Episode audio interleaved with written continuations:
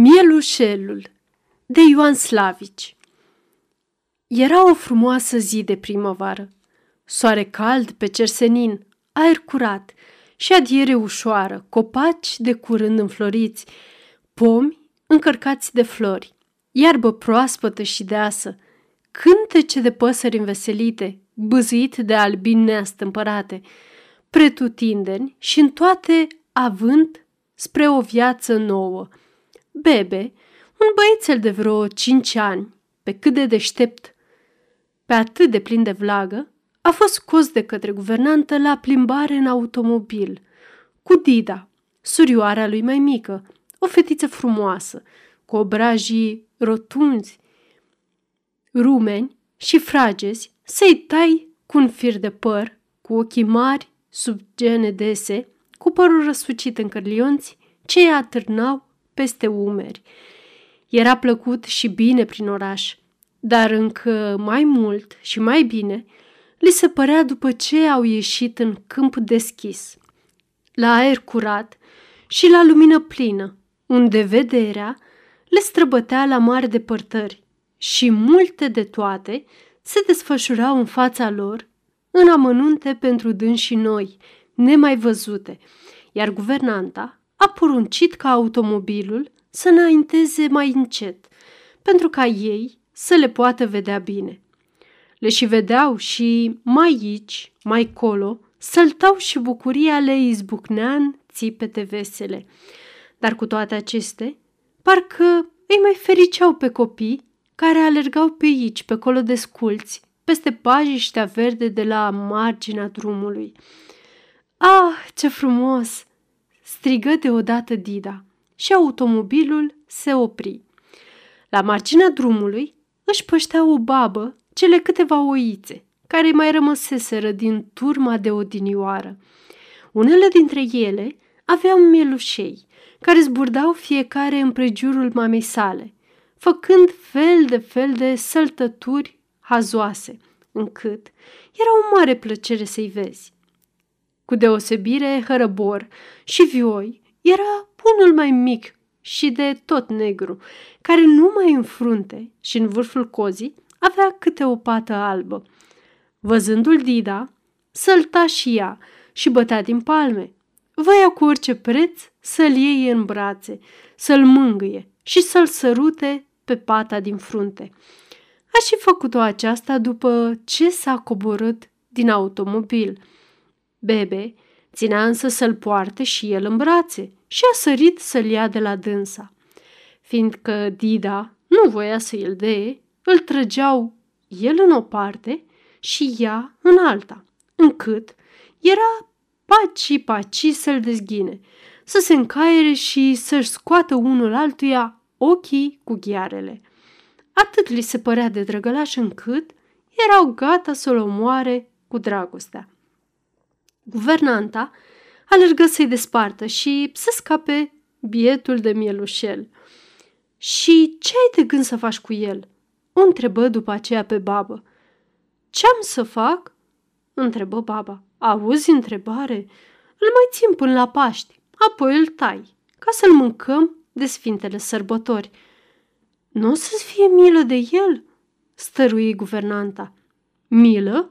Auzi vorbă, grăi baba. Acesta e rostul lui în lumea aceasta.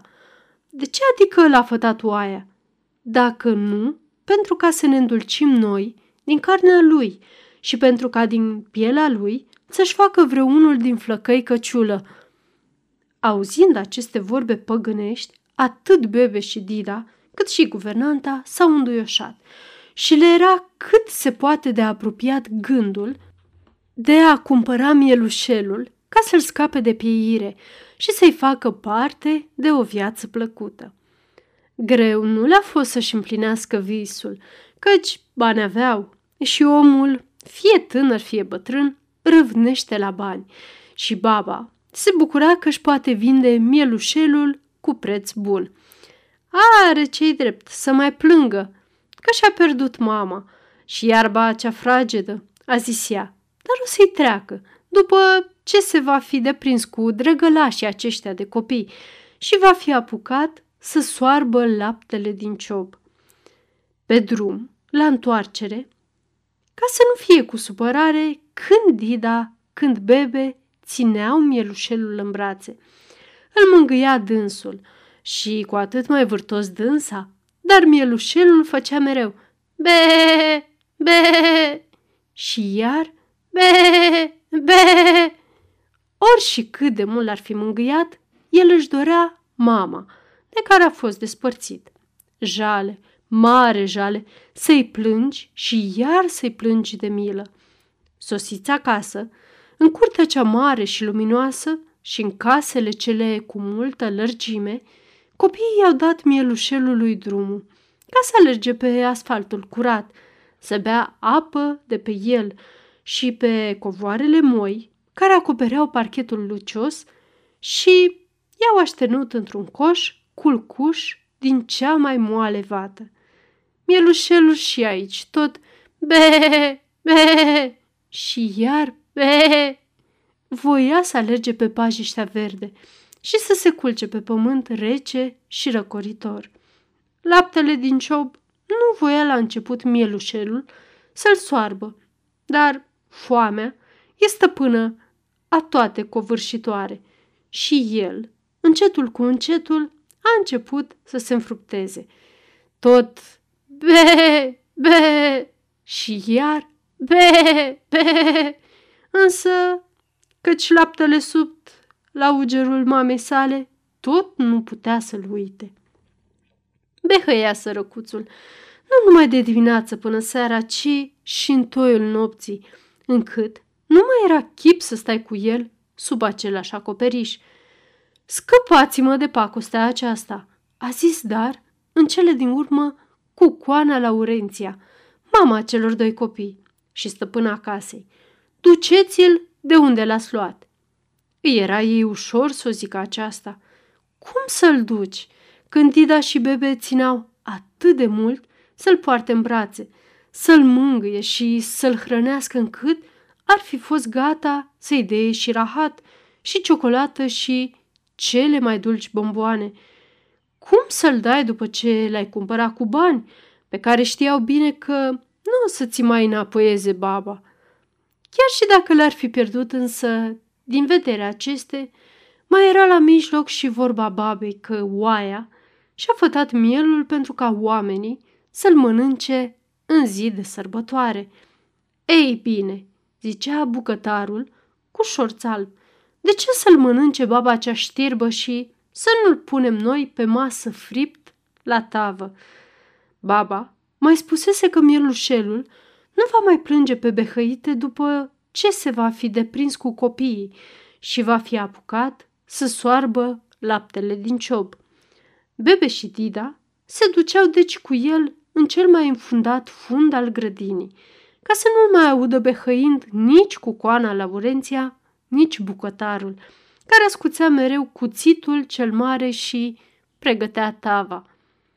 În zadar însă toate, căci mielușelul, mama nu și-o uita, cu copiii nu se deprindea și behăind mereu slăbea văzând cu ochii. Păcat de el, zicea bucătarul, ascuțindu-și mereu cuțitul. Dacă îl mai ținem așa, își pierde încetul cu încetul toată grăsimea și toată carnea cea fragedă încât nu se mai alege de el decât o piele șubredă întinsă pe niște oase subțiri. Într-una din zile, o fi fost de Paști, înainte de Paști, ori după Paști, mielușelul nu mai supăra pe nimeni prin behăiturile sale, fie că nu-și mai dorea mama și câmpul acoperit cu iarbă verde, fie că îi se va fi întâmplat ceva. Iar pe masă, feciorul cu mănuși albe a adus de la bucătărie o friptură minunată. Vor fi dat ori nu vor fi dat, cu socoteală ce-a fript bucătarul la tavă, Bebe și Dida au mâncat cu multă poftă, căci erau flămânzi și foamea e stăpâna lumii. Știa baba ce zice când spunea că oaia își fătase mielul pentru ca oamenii să-l mănânce în zi de sărbătoare.